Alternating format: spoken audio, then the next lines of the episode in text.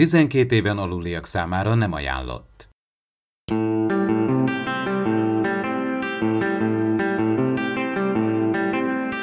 Ez itt az Impulzus Podcast, az űrszekerek Star Trek tematikus epizód kibeszélője. A fedélzeten Csaba, Attila és Dave.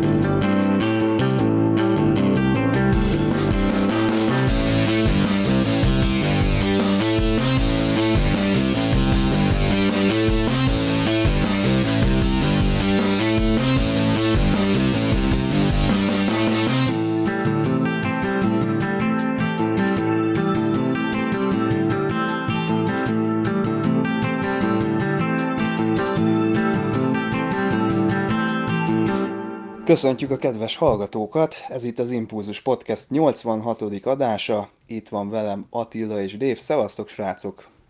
Sziasztok! Sziasztok! Képzeljétek el, hogy augusztus 19-én 98 éves lett volna a mester Gene Roddenberry, aki megalkotta a Star Trek univerzumát. Én őrá egyébként inkább egy álmodozóként gondolok, és nem egy íróként, mert úgy az általános dolgokat sokkal jobban kitalálta magát ezt az egész univerzumot. Egy távlati perspektívából tekintett rá a dolgokra. Ezt arra alapozom, hogy amikor Patrick Stewart újra és újra elmeséli, hogy ő amikor érdeklődött a mesternél, hogy akkor a, a Picard kapitányt hogyan is formálja meg, akkor Roddenberry nem adott specifikus instrukciókat, csak elétette a Hornblower-t, az ő felsége kapitányát, és azt mondta, hogy akkor úgy kéne csinálni, annyi a különbség, hogy ez most a, az űrben fog játszódni. Ti mit gondoltok egyébként Roddenberrynek a, a, a mai világban az ő munkásságából, életéből, hozzáállásából mit tanulhatunk, akár a Star Trek készítők, akár mi hétköznapi emberek?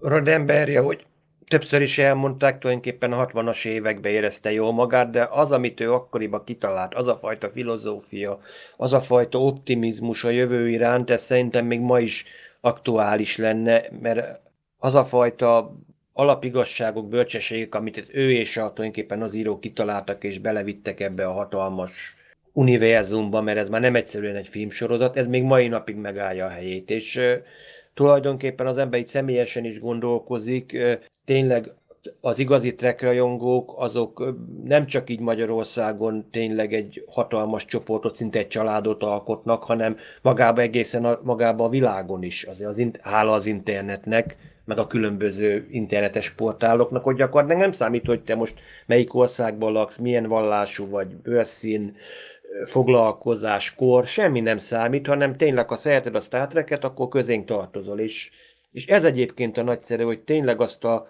pozitív jövőt, amit meg akart alkotni Roddenberry, azt mi Trek rajongók, így a mi kis mikro ökoszisztémánkban, mikrokozmoszunkban meg tudtuk valósítani, és, és még mai napig mi ezt a filozófiát szeretjük a filmekben, miközben a világ oda, oda tart, hogy a filmekben, sorozatokban gyors akciójeleneteket várják el a közönség, hogy tulajdonképpen már erre vannak kihegyezve a legtöbb stúdió. Én most a, az aktuális epizódunknak a újranézése közben döbbentem rá, hogy mennyire időtálló, korszerű az, amit Roddenberry és, és az a csapat, aki mellette volt akkor, meg, meg később is megalkotott, és tehát ma is olyan erős a, a, a mondani való, a dramaturgia, és mondjuk én ezt a felújított változtott néztem, tehát a látványvilág az, az, az egy picit korszerűsítve lett, de hát a belső terek azok nekem ugyanúgy tetszenek, a, ami eredetileg a hajó díszletei. Annyi minden benne van egy epizódban, és ez még csak az eredeti sorozat, csak három évad. Tehát ami még ezek után következett. Tehát olyan lett a Star Trek, mint egy univerzális nyelv. Egyfajta világszemlélet, amivel mind a mai napig tudjuk tekinteni a jelen világunkat is, vagy kapunk egy kitekintést a jövőre, akármelyik epizódot, akármelyik Star Trek korszakot vesszük elő, mindig van aktuális vonatkozása a mostani korra, vagy arra a korra, amiben született, meg a, a jövőre nézve is. És ehhez tényleg kellett valami zsenialitás, egy, egy olyan vizualitás, amivel Roddenberry rendelkezett, de nyilván, hogy őt is kiegészítette olyan csapat, az írók, a látványtervezők, a színészek is, akik ugye hozzánőttek a karakterükhöz és alakították és, és szerethetővé tették, hogy, hogy ennyire időtávol tudott maradni a sorozat. nem tudom, Roddenberry, ha ma élne, mit alkotna, vagy mit gondolna akár mostani Star Trekről, de a legjobb az, hogy amikor élt, akkor valami olyan forradalmi, tehát ha ezt összehasonlítjuk akkori sorosztokkal, tehát itt a, itt a 48 percben, hogy mennyi mindent mond el, és mennyire elgondolkoztat egy-egy epizód, hogy ebből mennyi regény született, és mennyi gondolat és eszmecsere, az, az, az hihetetlen. Tehát ezt, ezt nem győzök megköszönni neki, és, és nagyon érdekes, hogy amikor én, én más filmeket nézek, és Star Trek jut az eszembe, vagy például podcastokat hallgatok, érdekes, hogy mostában két magyar podcastban is egyszerűen Star Trek utalás volt, az eredeti sorozatra ráadásul, tehát ilyen, és teljesen természetes módon, tehát én úgy érzem, hogy hozzátartozik, és már régen nem csak a geek kocka kultúrához tartozik hozzá a Star Trek, pláne nem, tehát egy olyan alapvető, hogy, hogy egy világ látási mód, és tényleg már régen többről beszélünk, mint hogy a, egy, egy, egy szórakoztató uh, ipari produktum, ami, ami a, éppenséggel a science fiction uh, műfajban mozog. Tehát tényleg egy, egy nemzetközi közös nyelvet, ezt Attila te, te, többször is alátámasztottad már a uh, valóságban, meg az interneten is mozogva. Mondok nektek egy megdöbbentő dolgot arra, amit Dave kérdezett, bár gondolom költői kérdésként tetted föl, hogy mit szólna Roddenberry a, a mai Star Trek univerzumhoz, de én azért válaszolok, szerintem elégedett lenne, vagy, vagy minimum megbékélne vele, és ezt arra alapozom, hogy amikor ő, ő meghalt, akkor teljesen más volt a helyzet. Igaz, hogy ő még akkor szép szóval, illetve ügyvédekkel próbálta a lehető legnagyobb hatást gyakorolni a maga részéről a, a franchise-ra, az univerzumra, de ő már nem élte azt meg, amikor hirtelen még jött 3-4-5 sorozat. És szerintem ő, ő be tudná azt látni, hogy ez már túlnőtt ő rajta, ez, a, ez az egész Star Trek, ahogy te is mondtad, Dave, ez már embereknek az életét határozza meg, ez már annyira egy szerteágazó valami, hogy ebbe már nem tudna nyilván aktívan, tevékenyen minden egyes sorozatnál, minden egyes iterációnál, nem tudna minden egyes fanfictionhöz már bevezetőt írni. Én szerintem ezt, ezt józanul tudná kezelni, én bízok benne, és, és elfogadná azt, hogy ez, ez jó dolog. És szerintem örülne neki, hogy, hogy most több mint 50 év után itt vagyunk rajongók, és van miről beszélni, és jönnek hírek, jönnek sorozatok, jönnek mozifilmek, minden van, úgyhogy én hiszek ebben. De Gene Roddenberry mellett egyébként Jonathan Frakes is pont augusztus 19-én ünnepli a születésnapját, és én csak, nekem annyi van itt a fejemben, hogy mintha Will Wheaton Rikernek öltözött volna itt a közelmúltba. Attila, ez hogy volt, mert te szoktad követni az ilyen twitteres eseményeket? Will Wheatonről tudni kell, hogy nagy mester, tehát mindenféle őrültség hozzá is közel áll, és tényleg az történt, hogy valahonnan szerzett egy csillagfotta parancsnoki egyenruhát, és ezzel szelfit nyomott egy parti magáról. Hát mint tudjuk azért, hogy jó pár éve azért ő is szakállat növesz, tehát így tényleg egy kvázi egyesként tudott pózolni az Instagramon, meg hát ahonnan onnan aztán tényleg a Twitterre, Facebookra mindenhova feltették. És hát közben viszont Jonathan Frakes azért már lassan azért ott ő, ő télapóvá hát öregszik. Az idő és az emberi testre gyakorolt hatásai, hát ő is már 70-hez közeleg, de szerencsére nagyon aktív. Egyébként itt pont ránéztem most Jonathan Frakes IMDb adatlapjára. 67 éves egyébként, csak szólok. Úgyhogy, de őt is azért, ő is azért szeretik megviccelni születésnapi alkalmával, úgyhogy... Eh, hogy már régészt kell hívni hozzá, ha beteg és nem orvost. A Twitteren ő azt mondta, mivel megosztottak neki egy ilyen teknős békát, hogy 187 éves ez a teknős béka az állatkertbe, és, és szépen odaért, hogy ez a terv. Hiszen tudjuk a nemzedékek mozifilmben eh, megmondta Pikárnak, hogy ő örökké akar élni. Kis lépés, először csak 180 év, majd utána a halhatatlanság, ennyi. Hát pedig a Star Trekben még az androidok is öregszenek. A Will Vettonnel még azért én, én szóba elegyednék, hogy vajon azt az egyenruhát ő honnan szerezte, bár a Star Trekben előfordul, hogy hát forgatásokról kikerülnek egyenruhák, vagy másra kerülnek. Például a Christian Slaterről volt egy ilyen forgatási pletyka, vagy trivia, hogy tudjátok, hát volt ugye a Star Trek 6, mozifilm, ahol hát ő egy kisebb epizód szerepet kap, kisebb szerepet kapott, ugye ő a, egy ilyen segédtiszt volt, aki a szólóhoz berohan a kapitányi szállásra, hogy hívás jött, és állítólag ott ő a William Shatner egyenruháját viselte, vagy csak a nadrágját, de hát ugye, hát igen, hát az egy körkapitány nadrágja az egy híres ruhadarab, az nemzedékről nemzedékre megy tovább.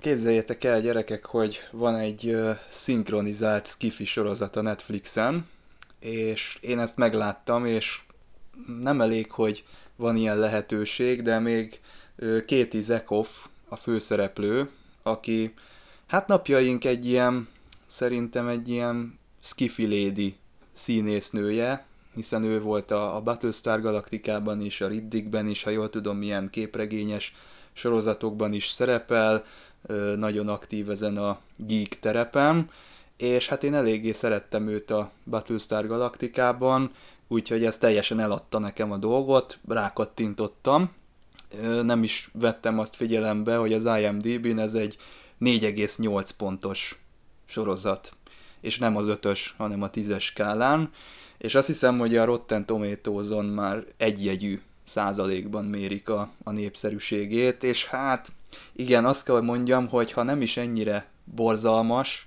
a dolog, de azért, azért ez, ezt nyugodtan ki lehet hagyni.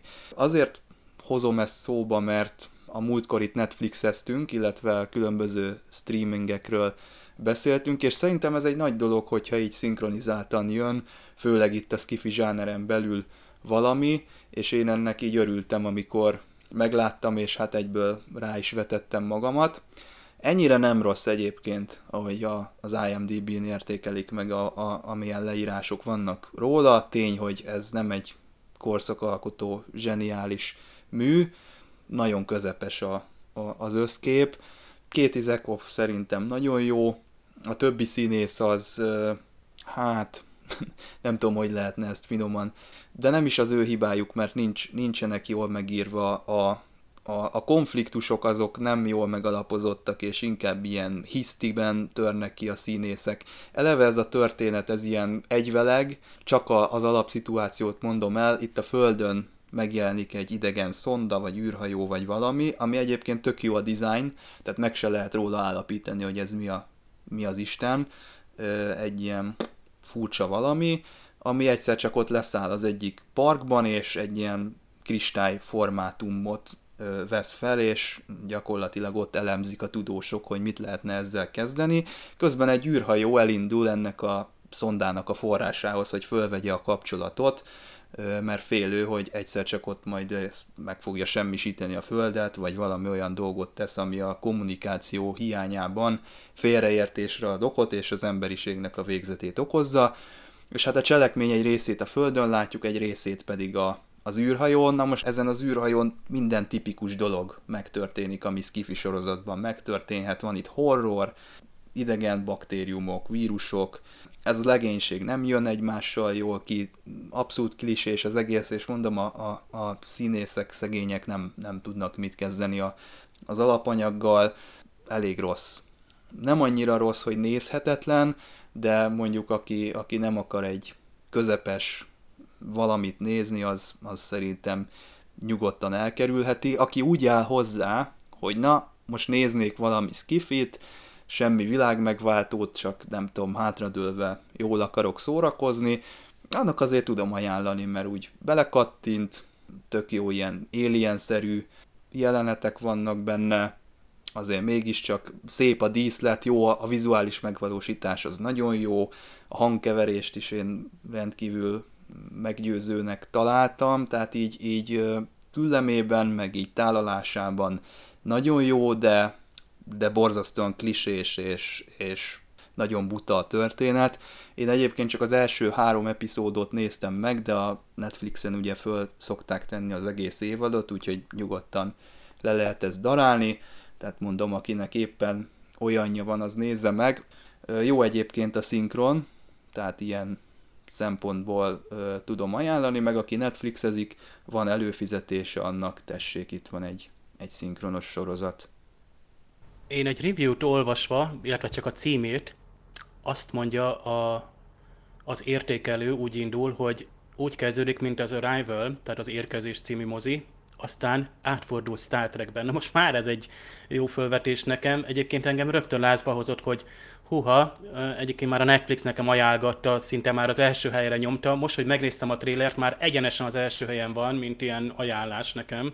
És hát már a tréler is magyar szinkronnal van, tiszta mozifilmes hatás, tehát két percig úgy ülsz, mintha tényleg egy, egy széles vásznú nagyfilmnek a előztesét néznéd, és a Netflixnél tényleg ez van, hogy ilyen Netflixes csoportokban, amikor bedob valaki, hogy srácok, jön egy új valami a Netflixre, akkor most már megszokás kérdezni, hogy oké, okay, az egy sorozat lesz, egy egy évad, vagy valami, megint valami kvázi mozifilm, amit ugye Netflix mostában gyártogat, és azok sem mindig olyan jók, pedig ott is jó színészekkel, jó alapsztorikkal, ö, szoktak jönni, és így már félnek az emberek, hogy mostanság a Netflix is már, már ö, ugye benne van abban, hogy kicsit-kicsit nem tudja azt a, azt a, tehát nyilván, hogy nem is tud végig olyan ö, originál tartalmat, most már ő is azért így, így reneszánsz módon összeválogatja, hogy best of, ugye science fiction, hát nekem az előztesből rögtön, hogy most ez Prometheus, Alien, mennyire lesz horror, amúgy mennyire horror ez Csaba, mennyire, én nem szeretem például a horrort.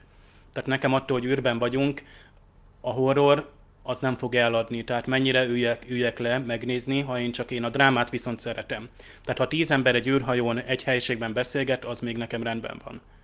Hát ez attól függ, hogy például a, a nyolcadik utas a halált, azt, azt szereted-e a, abban megjelenő horror jelenetek azok még beleférnek-e. Ha nem, akkor nem ja, csak meg.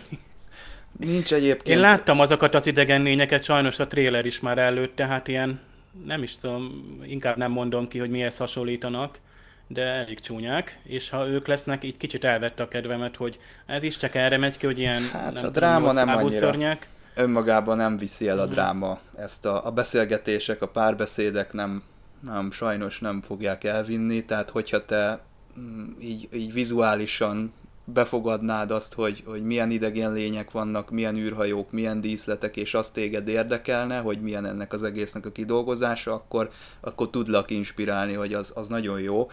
De ezek így egymáson támaszkodnak, tehát így önmagában azért, hogy jó párbeszédeket haj, hát az, azt úgy nem tudnám ajánlani. Hát ez én most nekem a Lost in Space is, is eszembe jutott, amit most egyébként pont mostában nézek újra így a Netflixen, és hát el kell mondanom, hogy belassult nekem, tehát így másod, tehát másodjára már nem annyira jó. Főleg mert hosszúak az epizódok, és nincs annyi, mm, tehát nem annyira magvasak és tartalmasak. Tehát jó az alapsztori, rendkívül jó a látványvilága, de, de lassan kifejtős. Ott például egy ilyen pörgősebbre vágott epizódok sokkal jobbat tettek volna vele. Na de ott a tehát dráma családi... ehhez képest egy Dostoyevsky, tehát hm.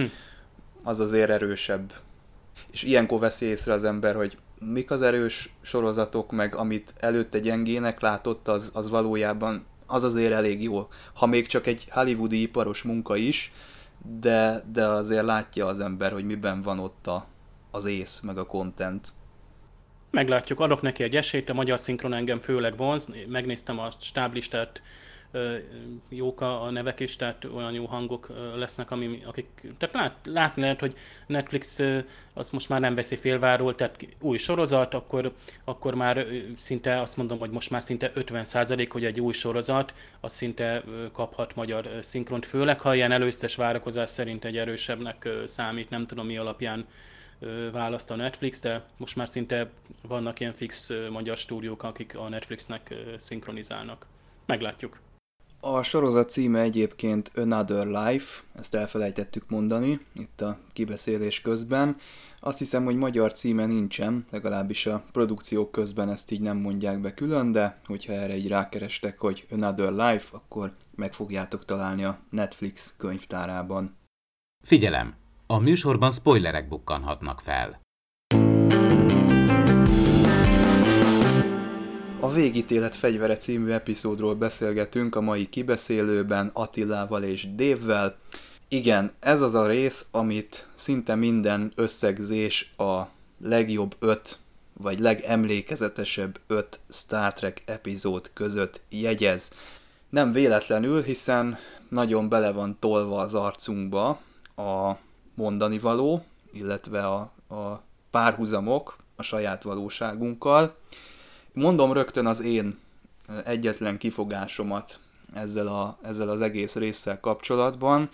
A pusztítás, ami be van mutatva, illetve nem is nagyon van bemutatva, mert nem látunk olyan jelenetet, amiben ez a töltsér felszeletelne egy bolygót, az számomra nem jön át. Tehát van egy kijelentő mondat, hogy elszabadult egy fegyver, ami naprendszereket emész föl. Na most ez olyan felfoghatatlan pusztulás, hogy ez lepattan az embernek az agyáról, tehát ezt nem lehet se racionálisan, se érzelmileg, sehogy se ebbe belehelyezkedni. Erre vannak jó módszerek egyébként, a Voyager-be van egy olyan epizód, amikor a Belana egyik ilyen maki fegyvere megbokrosodik és egy bolygó felé tart.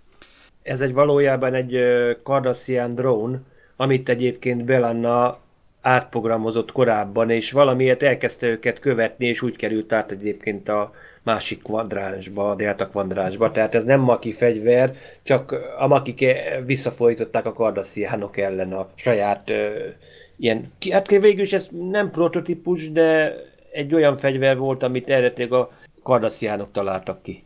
Igen, köszönöm a pontosítást. Így már van is értelmem azért egy ilyen dolgot csak is a kardassziaiaktól származhat, de azért a se kell félteni.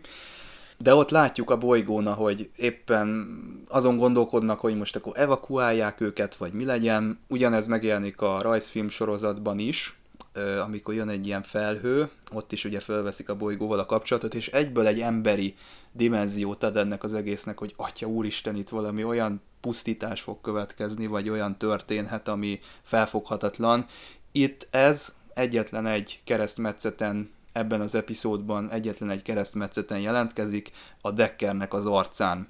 És ugye William Windom hibátlan, tökéletes munkát végez ebben, a, ebben az értelemben, de nem tud jól átjönni ez szerintem. Tehát a, a témának a jelentősége az ebből a szempontból számomra nem adja. Az hozzátartozik a dologhoz, hogy akkoriban azért ez az egy más kor volt, tehát közelebb voltunk a, az atomcsapásokhoz. Lehet, hogy ez egy egyértelműbb volt az emberek és a közönség számára, hogy mi forog itt kockán, és hogy ők el tudták maguktól is azt képzelni, hogy igen, itt, itt Doomsday Machine van, itt, itt ettől be kell szarni.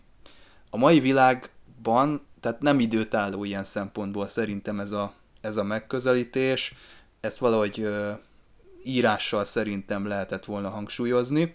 Ami viszont nagyon erős, az a, az a epizód közben jelentkező izgalmak, meg ugye maga a Moby Dick vonal, hiszen itt van emberünk, aki megszállottként üldözi ezt a fehér bálnát, és ahogy mondtam, William Windom hibátlan munkát végez, itt a Spockkal ugye összezördülnek a hídon, erődemonstrációk vannak, a Dr. McCoy is kiakadt, hogy Mr. Spock csináljon már valamit ezzel, a, ezzel az emberrel, nagyon jó jelenetek, és izgalmas ugye, amikor utolsó pillanatban klisés, de nagyon jó, hogy a, amikor ott elfüstöl a transporter, és akkor ott a szerencsétlen Körk várja, hogy eltransportálják, tök jó.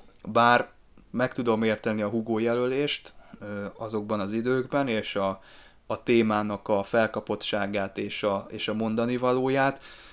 Szerintem napjainkban átfordult a, a Doomsday Machine-ről a, a, a világ vége várás egy, egy másik síkra, globális felmelegedésre, más ember okozta pusztító, lassabb lefolyású, de ugyanolyan veszélyes dolgokra, és éppen ezért ez az epizód egy kicsit mm, feldolgozhatatlan napjainkban, de vitatkozzatok velem, hogyha van kedvetek.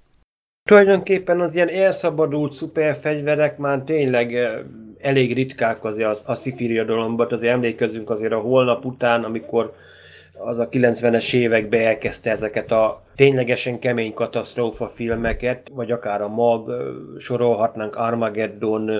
Nekem egyébként az jutott eszembe egyébként itt magáról a végítélet fegyverről egyrészt, hogy tulajdonképpen elvileg az egész Star Trek univerzumban, hát javítsatok ki a tévedek, tulajdonképpen ez a kettő közül az egyik olyan jelenség vagy veszélyforrás, ami a galaxisunkon kívülről jön. Mert eddig általában, ha megnézitek, minden egyes faj, az vagy egy párhuzamos dimenzióból jön, mint például 847-2-es, vagy pedig voltak, akik az Enterprise-ról raboltak el embereket, azok egy párhuzamos dimenzióból jöttek, vagy pedig magából ebből a galaxisból, akár a Borg, a Dominion, és tulajdonképpen ez az, amit mikor Spock így megpróbálja egy logikusan vissza kiszámítani a pályáját, hogy honnan jöhetett ez a hatalmas fegyver, akkor azt mondja valószínűleg a galaxison kívülről jött. És ezen kívül még egy galaxison kívüli jelenetről tudok, ahol tényleg valakik átjöttek a galaxist védő energiafüggönyön, és itt telepettek le, mert egy második galaxisból menekültek. Tehát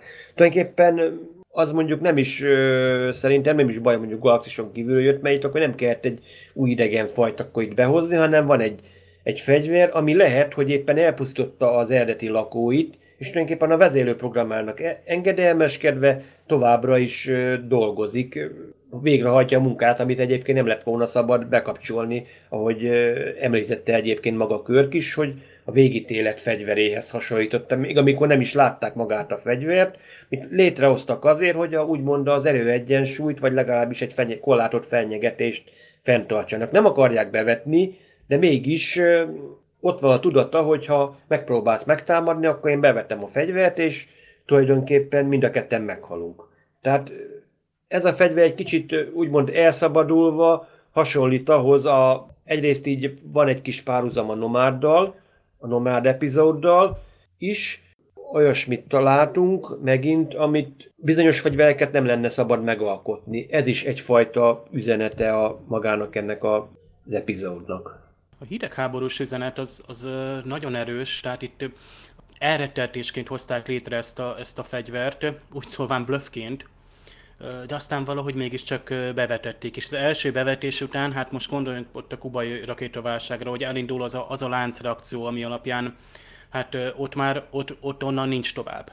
Tehát addig lehetett azt a, ugye a hidegháborús egyensúlyt is föntartani, amíg neked volt fegyvered, és tudtál is védekezni, sőt, ha jól tudom, a védekezés is szabályozva volt, tehát csak egy bizonyos fokig tudtál a védekezni. lényegében az ABM szerződés az azt jelentette, hogy igen, jó, tudjuk, hogy van fegyverünk mind a két oldalnak, csak meg volt határozva, hogy például a radarok, a légvédelmi rendszer, az úgy volt meghatározva a szerződés szerint, hogy csak kifele, az ország, az ország területén kívül lehetett nézni a különböző térségeket figyelni a radarokkal.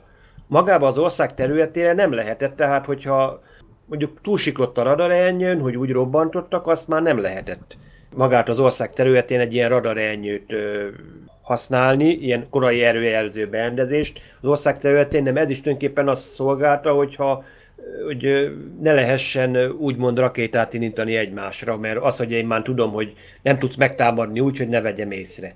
Azt mondjuk hozzáteszem, hogy ezt amikor 70-es években aláírták ezt a szerződést, az oroszok rögtön, rögtön megszekték ezt, mert Krasnodarsznál ott ö, felépítettek egy hatalmas radállomást, ami viszont pontosan az országnak egy jelentős részét lefogta. Igaz, is nálunk ezt nem nagyon mondták, de már akkor az ABM szerződést ö, megszekték, és utána ezen volt a csiki hogy mikor azt mondják, hogy Amerika megszegi a rakétaszerződést, hogy ők szekték meg először, de viszont azt hozzá kell tenni, ezt annak idején, amikor ezt létrehozták, akkor tulajdonképpen a két legerősebb nukleáris technológiával rendelkező ország gyakorlatilag csak maga Szovjetunió volt és Amerika. Akkor még nem volt arról szó, hogy Pakisztánnak lesz atomfegyvere, Észak-Koreának, stb. stb. Tehát most már ennek a korai erőjelző rendszernek a tiltása ma már értelmetlen. Tehát egy értelmetlen szerződéssel hivatkoznak, akik azt mondják, hogy jaj, hát most mi történik most a mai politikában, nagy fenyegetőzések, meg hasonló dezinformációknál.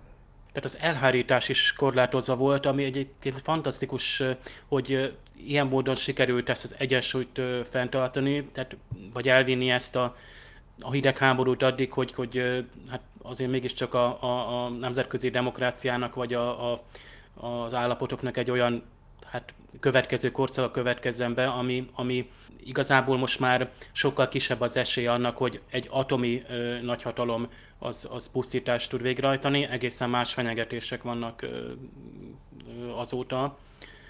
És még az atomot azért még ne, azért tudod nagyon jó, hogy most miket készítenek, például ami most volt a legújabb, ami probléma volt, ilyen milyen mini Csernobil.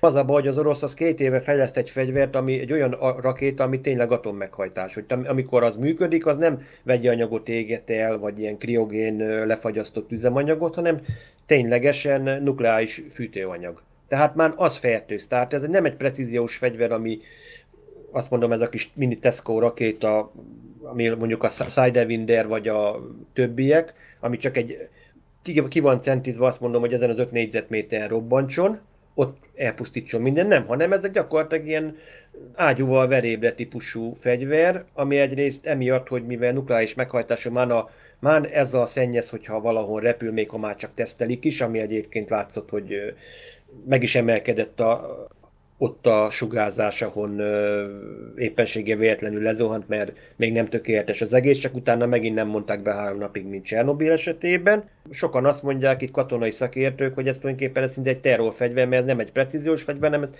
tényleg ez arra való, hogy egy egész várost eltüntessen, nem pedig arra, hogy mit tudom én, van valahol mondjuk egy terrorszervezetnek egy kiképzőtábor a sűrűn lakott helyen, és akkor sebészi pontossággal dolgozzunk ami megdöbbentő, hogy ennek, az, ennek a fegyvernek az alapfeladata, hogy Spock megalapítja, hogy bolygókat pusztítson és egész naprendszereket, aztán a törmelékből állítja elő voltak éppen az üzemanyagot egy ilyen félelmetes hatékonysággal, tehát egy robotfegyverről van szó, és hát Spock ugye az epizód végén, ahol éppen, hogy meg, megkönnyebbülnénk, hogy, hogy minden rendben van, azért megkérdezi, hogy vajon hány hasonló fegyver hát kószálhat még az univerzumban, ott szerintem, miután kikapcsolták a nézők a tévét, azért 60-as évek vége, azért lehet, hogy egy kicsit elgondolkoztak. És ha emlékszel, azért van egy TNG epizód, tudod, a Promelian hajót, amikor megtalálják a, abban az asztalon a mezőben, hogy mondják, hogy volt ezer évvel ezelőtt volt egy háború, és a hajócsapda, maradtak, és, csapda még és... mindig működik, és működőképesen, mint az aknák, és ne felejtjük, még azelőtt van az az epizód is, hogy mielőtt ezeket a taposó aknáknak a betiltásáról szó lett volna, hogy az a nagy sajtó, az a nagy hadjárat, amit mondjuk Diana hercegnő is egyébként felkarolt. Tehát nem tudjuk, mivel itt is azért látszik, hogy akár több ezer éve is újutazó civilizációk vannak, a promeliánok, vagy akár mondhatjuk akár Gomtunt is. Tehát a múltban is voltak szupercivilizációk, az ikóniaiak, és nem tudjuk, hogy ezeknek a bolygók, ezeknek a civilizációknak a hátramaradt technológiája, akár fegyverként, vagy bármi hasonló pusztító eszközként megmaradhattak, hogy csak belebotlik valami olyan, aki nem tudja értelmesen kezelni, és megtörténhet a baj. Vagy mint a nomád esetében is láttuk, hogy mi történt, hogy kapcsolódott egy másik szondához, ami egyszerűen átalakította a programozását, meg magát a technológiáját is. Mondjuk lenne tippem, hogy honnan származik ez a fegyver, mert hát egy, mes, egy messzi másik galaxisban a galaktikus birodalom pont egy hasonlón dolgozott, ami egész bolygókat tud elpusztítani. Ö, hozzá kell tennem, hogy volt egyébként egy világpusztító nevű technológia, ez lényegében mozgógyár volt, ami tulajdonképpen ugyanúgy elpusztítja a bolygót, és tulajdonképpen benne vannak különböző ilyen gyár része is, hogy tulajdonképpen ott akár vadászgéptől kezdve plazmágyúig mindent tud készíteni. Tehát létezett egy ilyen, de ez már csak a úgymond képregényben lehetett a sötét birodalomba jelent meg. Én a technikai részleteknél a magyar változtat is most különösen figyeltem, megint néztem az angol feliratot, csak gyorsan akarok itt még Attila előtt elmondani, mert ide kapcsolódik, hogy milyen jó a magyar szinkron, hogy 90-es években készült, és ott nagyon következtesen tudták már, tehát a, ugye a, a subspace, mint a, a, a, a subtér, vagy itt a, a ugye adatbank, tehát amikor az eredeti változatban a Spock ő még tape, meg ilyenekről beszél, tehát a, ugye az adathordozók a magyar változatban azok már úgy kerülnek be például, mint, mint adatbank, az érzékelők adatbankja, és nem microtapes, mint az eredeti változatban, vagy a, a warp, a térhajtómű, a subspace interference, tehát ilyenek nagyon jó belekerülnek, miközben vannak azért furcsa fordítások is, tehát például a subspace transmitter az rádiadó lett, de egyébként tökre tetszik, mert hát sokkal természetesebb. Akkor az engines az néha hajtómű, néha motor. Nekem a motor kifejezés is annyira tetszik, hogy Scotty a motorokról beszélt, hogy a motorokkal van gond. Nekem nagyon tetszett ez mindig, amikor így hivatkoznak a hajtóműre. Akkor a Planet Killer az például bolygófaló lesz a magyar változatban, szintén egy tök jó fordítás. tehát tele van ilyen, ilyen, kis, ilyen kis sziporkákkal a, a magyar változat, míg például a visszaszámlálásnál viszont, amikor az eredeti változatban 50-40-30 van, akkor a magyar változatban már 16-15-14, akkor például a Körk által említett rendezvú, ami 14 óra 13 perc 7 másodpercnél lenne, az 13,7 óra múlva, ami borzasztó sok, hiszen itt percekről van szó csak, tehát itt egy, néha egy picit másként értelmezik a magyar változatban. Akkor például a Körk, a Spock és a mccoy a párbeszédében vannak ezek a jó kis, hát egymásnak a bosszantás, és akkor a McCoy egyszer ki kell magából, hogy fogalmazza meg non-vulcan English sen, és akkor ez a magyarban nyilván nem angolról beszél, hanem fogalmazza meg egyszerű emberi nyelven. Aztán volt egy olyan szó, hogy Hulk. Na most nyilván, hogy én is azért nem vagyok jó angolos, tehát azért ott a, a Hulkról nekem a nagy zöld Marvel szörnyű eszembe, és utána néztem szótárban, a Hulk jelentés valami nagy te- testes, terjedelmes valami, de a Hulk szó elsőleges jelentése hajóváz vagy pedig ilyen régi, régi hajóroncs, vagy kiszolgált ö, ö, bárka. Tehát ezek, ezek ilyen aminek ugye, ha utána néz az ember, akkor tudja, és nyilván, hogy a szinkron, a fordítók akkor még jobban utána néztek, mai fordításokban néha ezek így elsiklanak. Még amit tőletek meg szeretnék kérdezni, hogy a Commodore rang, az egész epizód, hát nekem a legjobban, ami tetszik az epizódban, az, az ugye az a dráma, ami Körk, Spock és a, a Matt Decker között van. Ugye a Matt Decker az ugye a, a Constitutionnek a, a hát parancsnok, a kapitánya. A rangja viszont Commodore az angolban is. Most nem tudom, hogy az olasz vagy a spanyol hajózásból jött át, nyilván, hogy sok Star Trek rang onnan jött át. A magyarban flotta parancsnoknak fordítják, ami nekem nagyon tetszik, mert kifejezi azt, hogy hát nem commander, nem sima parancsnok, mert az, egy, az csak, csak ilyen első tisztelenet, tehát kapitánytól alacsonyabb, hanem magasabb még a kapitányoknál is. Tehát ugye flotta parancsnok, mert a valamilyen köteléki vagy magasabb rangú, mint egy kapitány. Ha megnézzük a szótárban, ez sorhajó kapitány, vagy pedig ilyen kötelékparancsnok, tehát amikor több hajó együtt ö, mm, hát mozog, vagy együtt van akcióban, akkor ugye ilyen sorhajó kapitányok diktálják a, a parancsokat. Emlékeztek, amikor a Voyager-ben az Equinox-szal hát kerül össze a Voyager, és Janeway kapitány még idéz, ő is idéz a szabálykönyvből, hogy hát van olyan szabály, hogyha két csillaghajó kerül valamilyen válságba, akkor a parancsnokság joga az erősebb, vagy az erősebb, vagy jobb állapotban lévő csillaghajó kapitányát illeti meg. Tehát van egy sérült hajó, most itt például a Constitution. Van egy épp hajó, akinek még él a legénysége, annak a parancsnoka a körkapitány. Tehát igazából, ha úgy értelmezzük, akkor itt a körköt illetné meg a parancsnokláks joga, míg ugye a Matt Decker arra hivatkozik, hogy ő, mint Commodore, magasabb rangú, mint egy sima kapitány, mint a Körk. Ezt kérdezem, hogy én ezt jól értelmezem itt, vagy Szerintem pedig igen. nem olvastam el a szabálykönyvet. Hát a Commodore elvileg, mivel sorhajó kapitány, elvileg, hát mi úgy fordíthatnánk, hogy ilyen kötelékparancsnoknak is lehetne, mert ő tulajdonképpen a kapitány és az admirális közötti rangról van szó, tehát én azt mondom, kötelékparancsnok lenne elvileg. A Battlestar Galaktikában egy kicsit más a harcmodor, mert ott ugye vadászok vannak, és ott is van KP, kötelékparancsnok, de egyébként logikus, hogy itt is megjelenjen egy ilyen, hogyha a flottába állnak a csillaghajók, akkor valakinek át kell vennie az egésznek a, az irányítását és a, és a flottának a, a mozgását, a, a, az egész működését, azt, azt egy kézben kell valahogy tartani. Később ez valahogy eltűnik, vagy tudtok rá példát Star Trekben? Nekem most hirtelen nem jut eszembe, hogy, hogy ez előkerülne megint, hogy ilyen komodórok vannak. A Jellico esetleg nem, nem az, amikor ugye áthelyezik, vagy ő csak helyettesíti a Picardot, és akkor azért Ugyanúgy kapitány elvileg, csak... Hát a rangidős kapitány, azt hiszem itt a Meddeker is van, ilyesmire hivatkozik, hogy ő senior officer, vagy tehát ő úgymond rangidős kapitány, tehát rangban, vagy, vagy csillagflotta beosztás szerint magasabb. Tehát akár két kapitány közül is lehet az egyik rangidős, és akkor ő övé a parancsnokság joga. Egyébként a visszatérő motivum nyilván, hogy jön valaki a fedélzetre, aki valami miatt, például a Galileo 7 emlékszünk még, hogy ott is a, ott ült a körknyakán, ugye az a kés volt az a tiszt. Volt egy, egy magasabb rangú tiszt, aki egy bizonyos küldetéshez sürgette ugye az Enterprise-t, miközben ugye a Spockékat a Lezon Galileóval meg kellett volna menteni, és korlátozott időnk volt. Jaj, még itt a hangoknál, ugye a, elhangzik megint, a, hát a McCoy Doki, nyilván ő, ő orvos, viszont ott megint elhangzik, hogy hogy uh, ahogy ott próbálja a Körk neki magyarázni ezt a Doomsday machine és akkor a, a, a, a McCoy ugye megint mondja ezt a szokásos parafrázis, hogy hát én orvos vagyok, itt ő angolban azt mondja, I'm a doctor, not a mechanic, tehát hogy orvos vagyok, nem gépész, vagy nem, nem műszerész, és a magyarban azt mondja, hogy orvos vagyok, nem fizikus. Ez még mindig jobb, mert sokszor a, a fizikus és az orvos szót szokták, mert az angolban picit hasonlítanak, és néha az keverődik, azt hiszem talán mintha McConnell is lett volna egy, egyszer egy ilyen keverés a magyar változatban. Hm, itt végül is megint a szokásos McCoy féle frázis ismétlődik. Hát belefér, mert ugye, hogyha egy akkori régi módi Doomsday machine vizsgálunk, akkor az nem csak mérnöki munka, hanem akkor a fizikai hátteret tudósok tették mögé, tehát szerintem helytálló itt a fizikus és a mérnök is, bármelyik kettőt mondta volna a McCoy, az, az teljesen jó.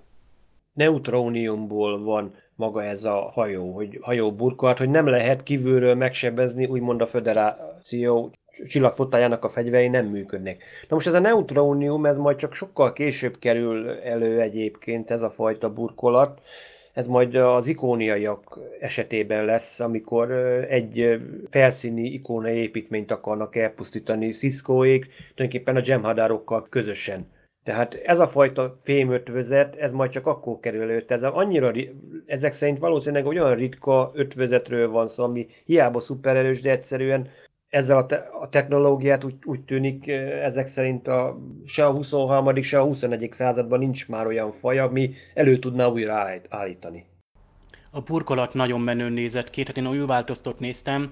Itt, itt megint azt lehet mondani, hogy amilyen erős az epizód, annyira kiegyensúlyozott az, hogy a, a, a dráma, a személy és karakterdráma, az akció, a kaland, a gépészeti probléma, tehát gyönyörűen kidomborítja az eredeti sorozatnak a, a lényegét, és teljesen új rajongóknak, tehát nyugodtan lehet az új változattal ezt epizódot akár szinte bevezetőként mutatni, hogy, hogy sokszor erről szól a, a track, hogy, hogy együtt van az, hogy, hogy nagy, látványt látunk és kalandot, és, és közben viszont elég komoly morális probléma is van. A, az effektek nagyon jók voltak, akkor az űrkompa, hogy felszáll a hangárból, kiváló volt a CGI, és nyilván a, a constellation a szétesett külső burkolata, de nem panaszkodhat az eredeti belső díszlettervező sem, vagy őrá sem panaszkodhatunk, mert nagyon jó volt, tényleg az az állapot, amit ott találnak David párhuzamba állítottad a Matt Deckert, illetve azt a szintén külső szereplőt, vendégszereplőt, aki a Galileo 7-ben akadályozta a,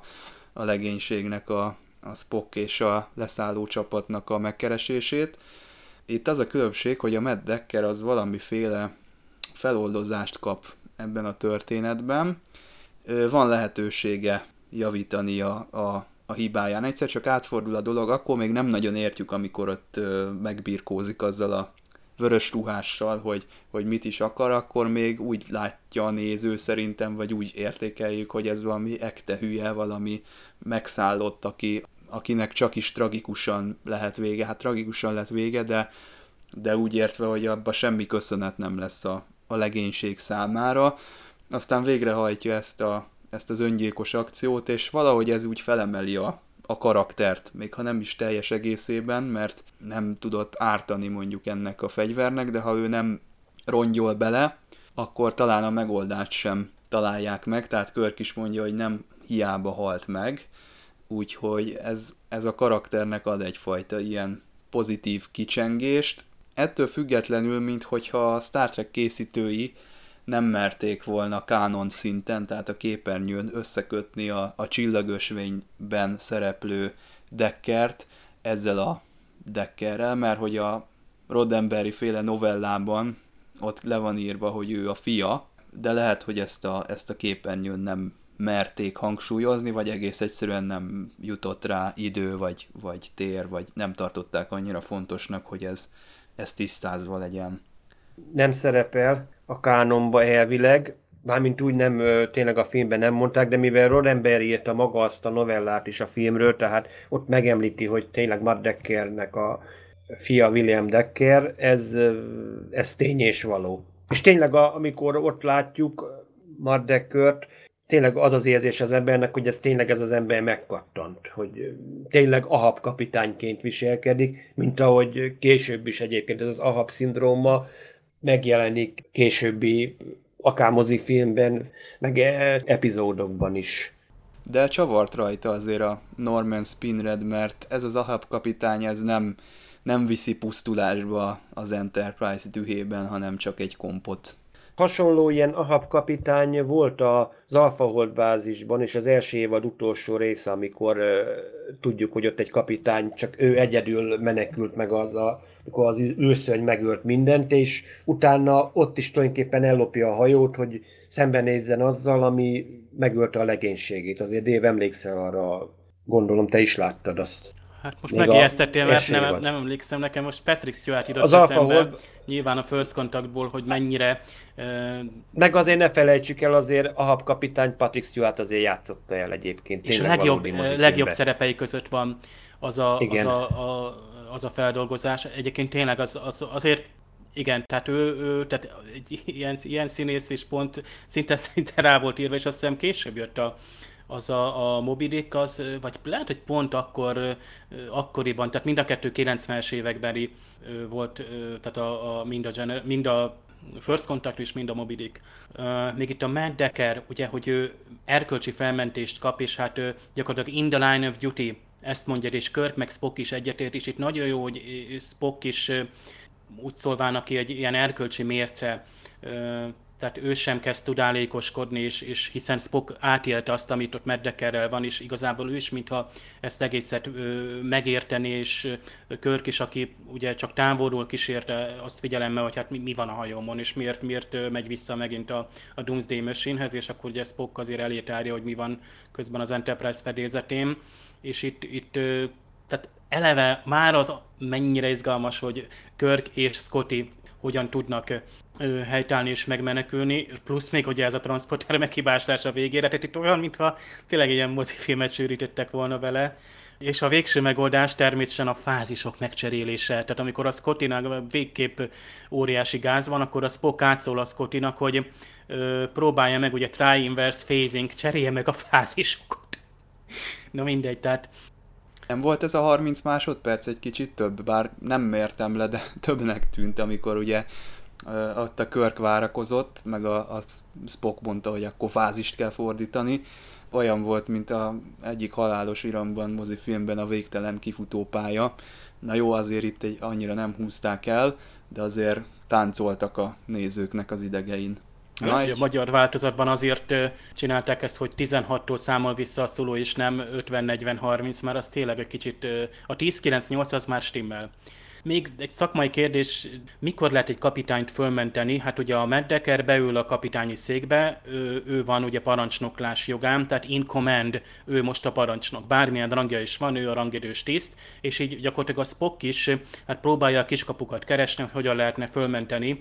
És hát nekem azonnal a Star Trek a 2009-es mozifilm jut eszembe, amikor maga az öreg Spock, a Leonard Nimoy átalakított öreg Spock hát súgja meg a körknek ott a Delta vegán, hogy hát úgy lehetne a, a Spockot eltávolítani, a, vagy úgy juthatna ugye a Körk a kapitányi székbe, hogy érzelmeket, érzelmi reakciót azzal kompromitálja a, a Spockot, ez egyébként hát ugye Körknek sikerül is, mint tudjuk, de hát itt, itt tehát szinte őrjön, tehát az, ami ott a hídon zajlik, az annyira egyértelművé teszi, és tényleg itt akár egy orvosi vizsgálat is elég lenne. Hát ha sikerült volna, a, a... mert ugye amikor Decker megérkezik Dr. mccoy az Enterprise-ra, akkor eredetileg a gyengélkedőre indulnak, és hogyha oda eljutnak, akkor valószínűleg meg tudja állapítani a doktor, hogy nincs szolgálatra alkalmas állapotban, de megszólal a vörös riadó, és maga Dr. McCoy mondja azt, hogy menjünk, és ő viszi föl a hídra a Deckert nekem ez az érdekes, hogy ezt miért csinálja. Eleve a doktor miért megy oda a hídra?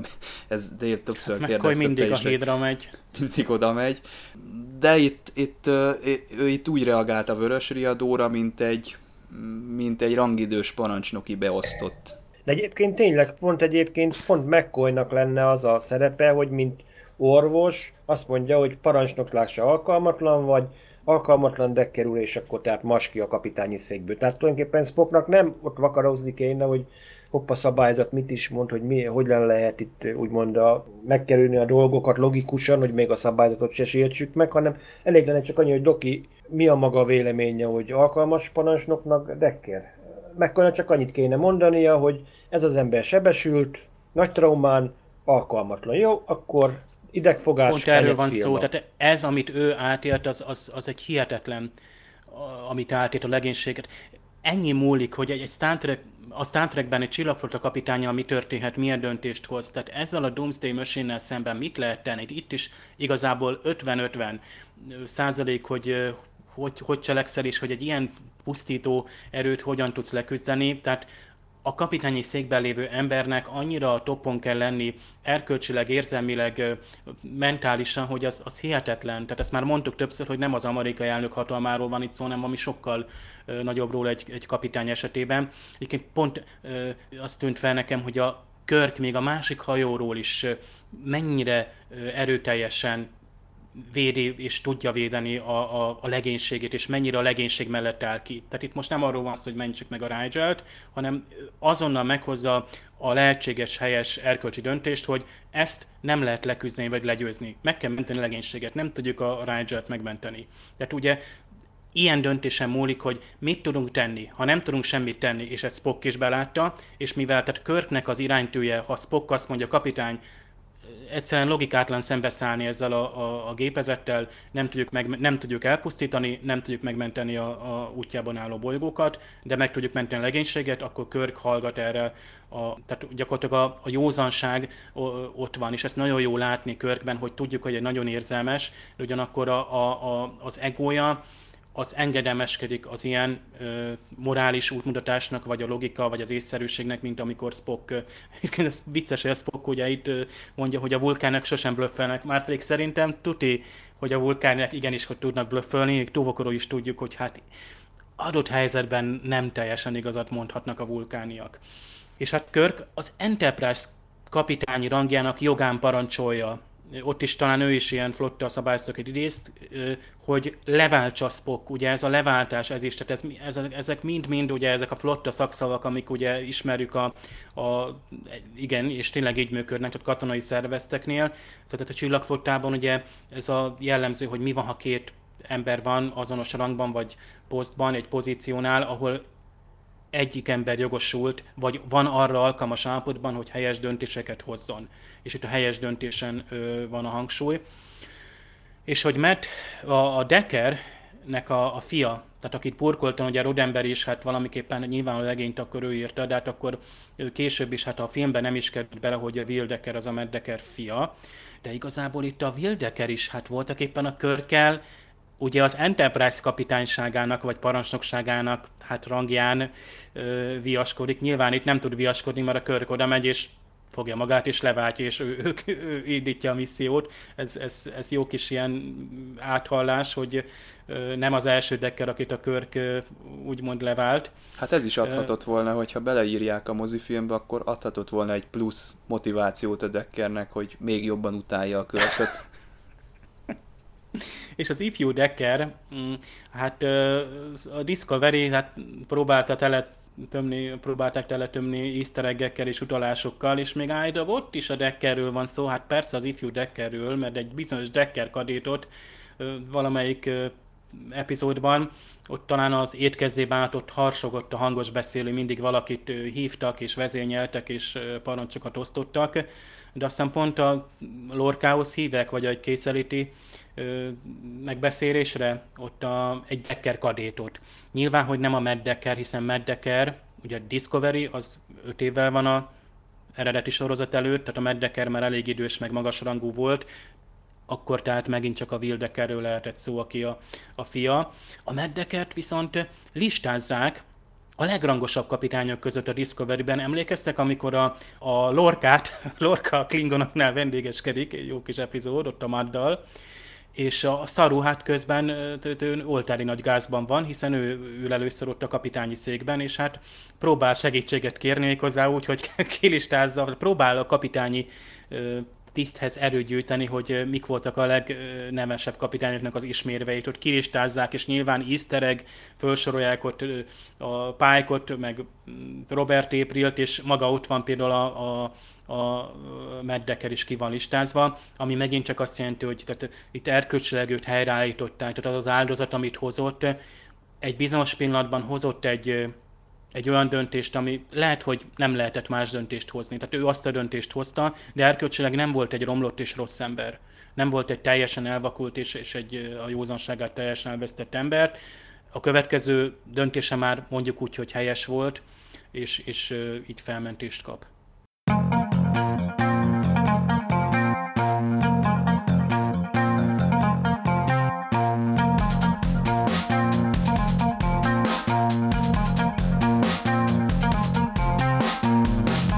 Mi történik, amikor egy beláthatatlan krízis előtt áll a főszereplő? Hát természetesen rögtön az az első, hogy megszakad a kapcsolat a csillagflottával, esély sincs arra, hogy erősítés jöjjön, most is ez van, és gyakorlatilag itt két csillaghajóval, de egy legénységgel kell megoldani a válságot.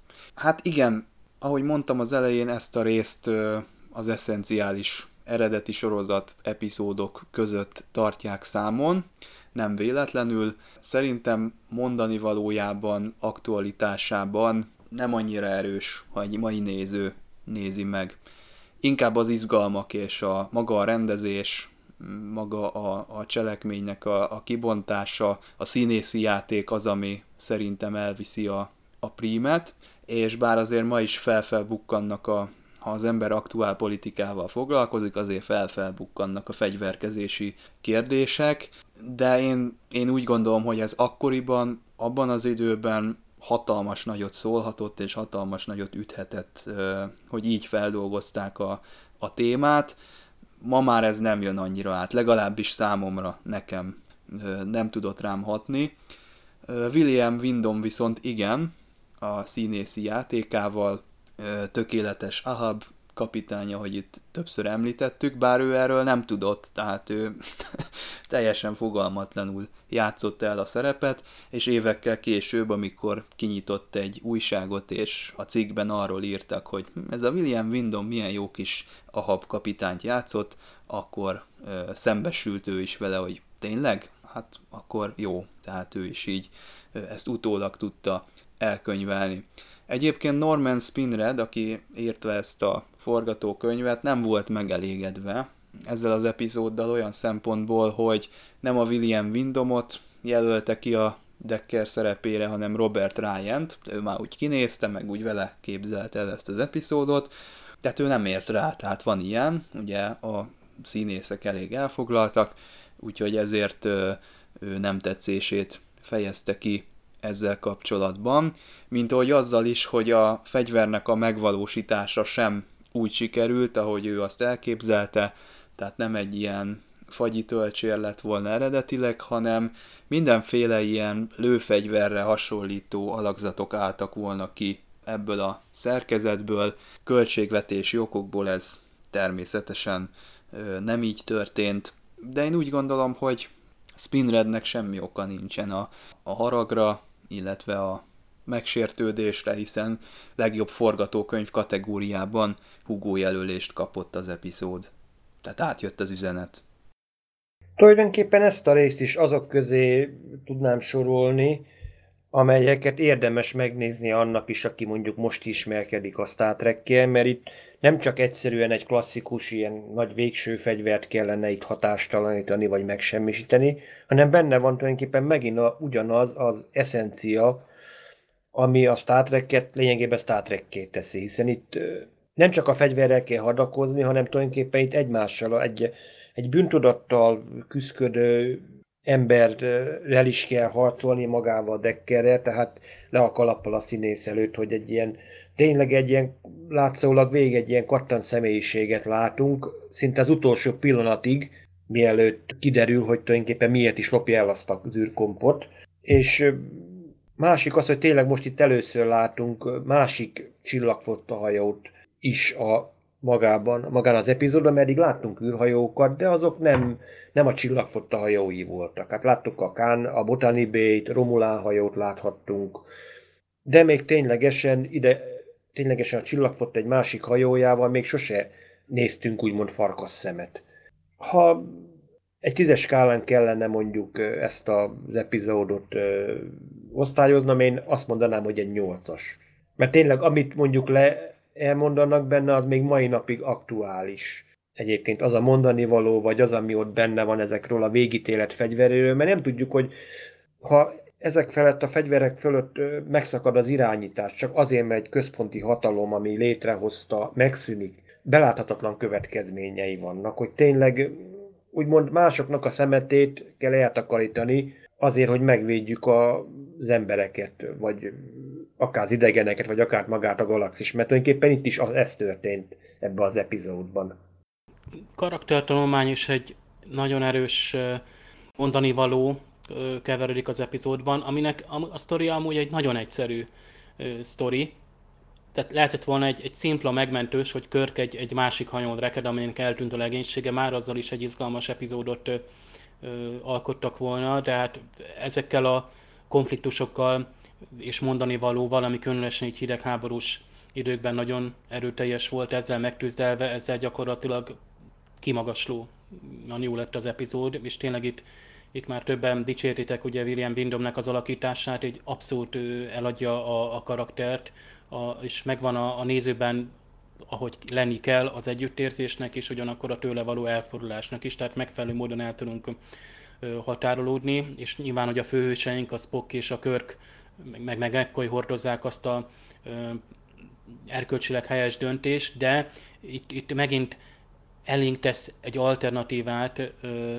a, az epizód, hogy mi lett volna, ha egy kapitány ilyen helyzetbe kerül, és egy ilyen fenyegetéssel találkozik.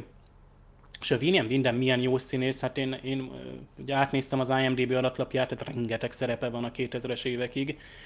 Például, hogy a Dallasban ő volt a Rének az apja, és egy, egy, egy kicsinyes, önző és szűklátókörű ember, nem is az igazi apja egyébként a Rének, hiszen az a Jock. Viszont a Gyilkos Sorok című krimi sorozatban meg egy a Dr. Hesley, tehát egy, egy ilyen joviális, kedélyes, mindig derűs orvos. Azt hiszem ezek a mellékszínészek, akik feltűnnek, ha szoktuk mondani, hogy az eredeti sorozatban, ha feltűnik egy nő, és főszereplő, akkor az biztos, hogy észvesztően gyönyörű, tehát mai szemmel nézve ugyanúgy. Míg ha feltűnik egy, egy fontos karakter, aki mondjuk úgymond ilyen antihős van, ott, ott azért egy nagyon jó színész választás szokott ö, megtörténni. Későbbi sorozatokban, filmekben is gondoljunk például a mikor is volt, aki beszélünk például a főgonoszokról, hogy ott a, a színész választás milyen jó azoknál a főgonoszoknál, ahol, ahol a néző már-már azonosul, mert annyira meggyőző a színésznek a játék, hogy a, a, annak a ö, ellenfélnek a motivációját ugyanúgy el tudja nekünk adni, mert amúgy meg hát kiválóan megírtak azok a történetek szintúgy. Szóval egy kötelező nézés, effektekről tényleg itt a, a már a régi, az eredeti változatban is nagyon hát költséges epizódról beszélhetünk, olyannyira, hogy annyira nem volt nagy a büdzsé, hogy például egy teljesen új típusú hajót behozzanak, ezért lett az, hogy egy, egy testvérhajó van itt, de hát ott sem az eredeti modellt használtak, hanem egy kisebb, nem azt a nagy stúdió modellt, ami nem is tudom, hat lábas legalább, tehát majdnem két méteres, talán az eredeti Enterprise modell, stúdió modell, amivel forgattak. Egy kisebb modellt használtak itt a, a, a, a megsérült Constellation-nek az ábrázolására. Komp felszállás is van a hangárból, ami nekem mindig egy nagy kedvencem, amikor tehát itt mondjuk az új változatban kifejezetten látványos, tehát elindul a komp a hangárból, aztán kívülről látjuk, hogy elhagyja a hajót. Egyáltalán azok a, a látványelemek, amikor tényleg több hajó van a képen, és viszony, tehát látjuk például a, a méretbeli különbségeket, tehát ezek, ezek mind-mind mai szemmel is meggyőzők. Én azt mondom, hogy, hogy nagyon helye van az eredeti sorozatnak a, a, a science fiction és az igényes tudományos fantasztikumot kedvelő nézőnek a képernyőjén ma is. Az Impulzus Podcast most már a Spotify-on is hallgatható, de természetesen a régi csatornáink is élnek, úgyhogy a YouTube-on, a Soundcloud-on, illetve az iTunes-on is feliratkozhattok és hallgathatjátok a Star Trek kibeszélőket.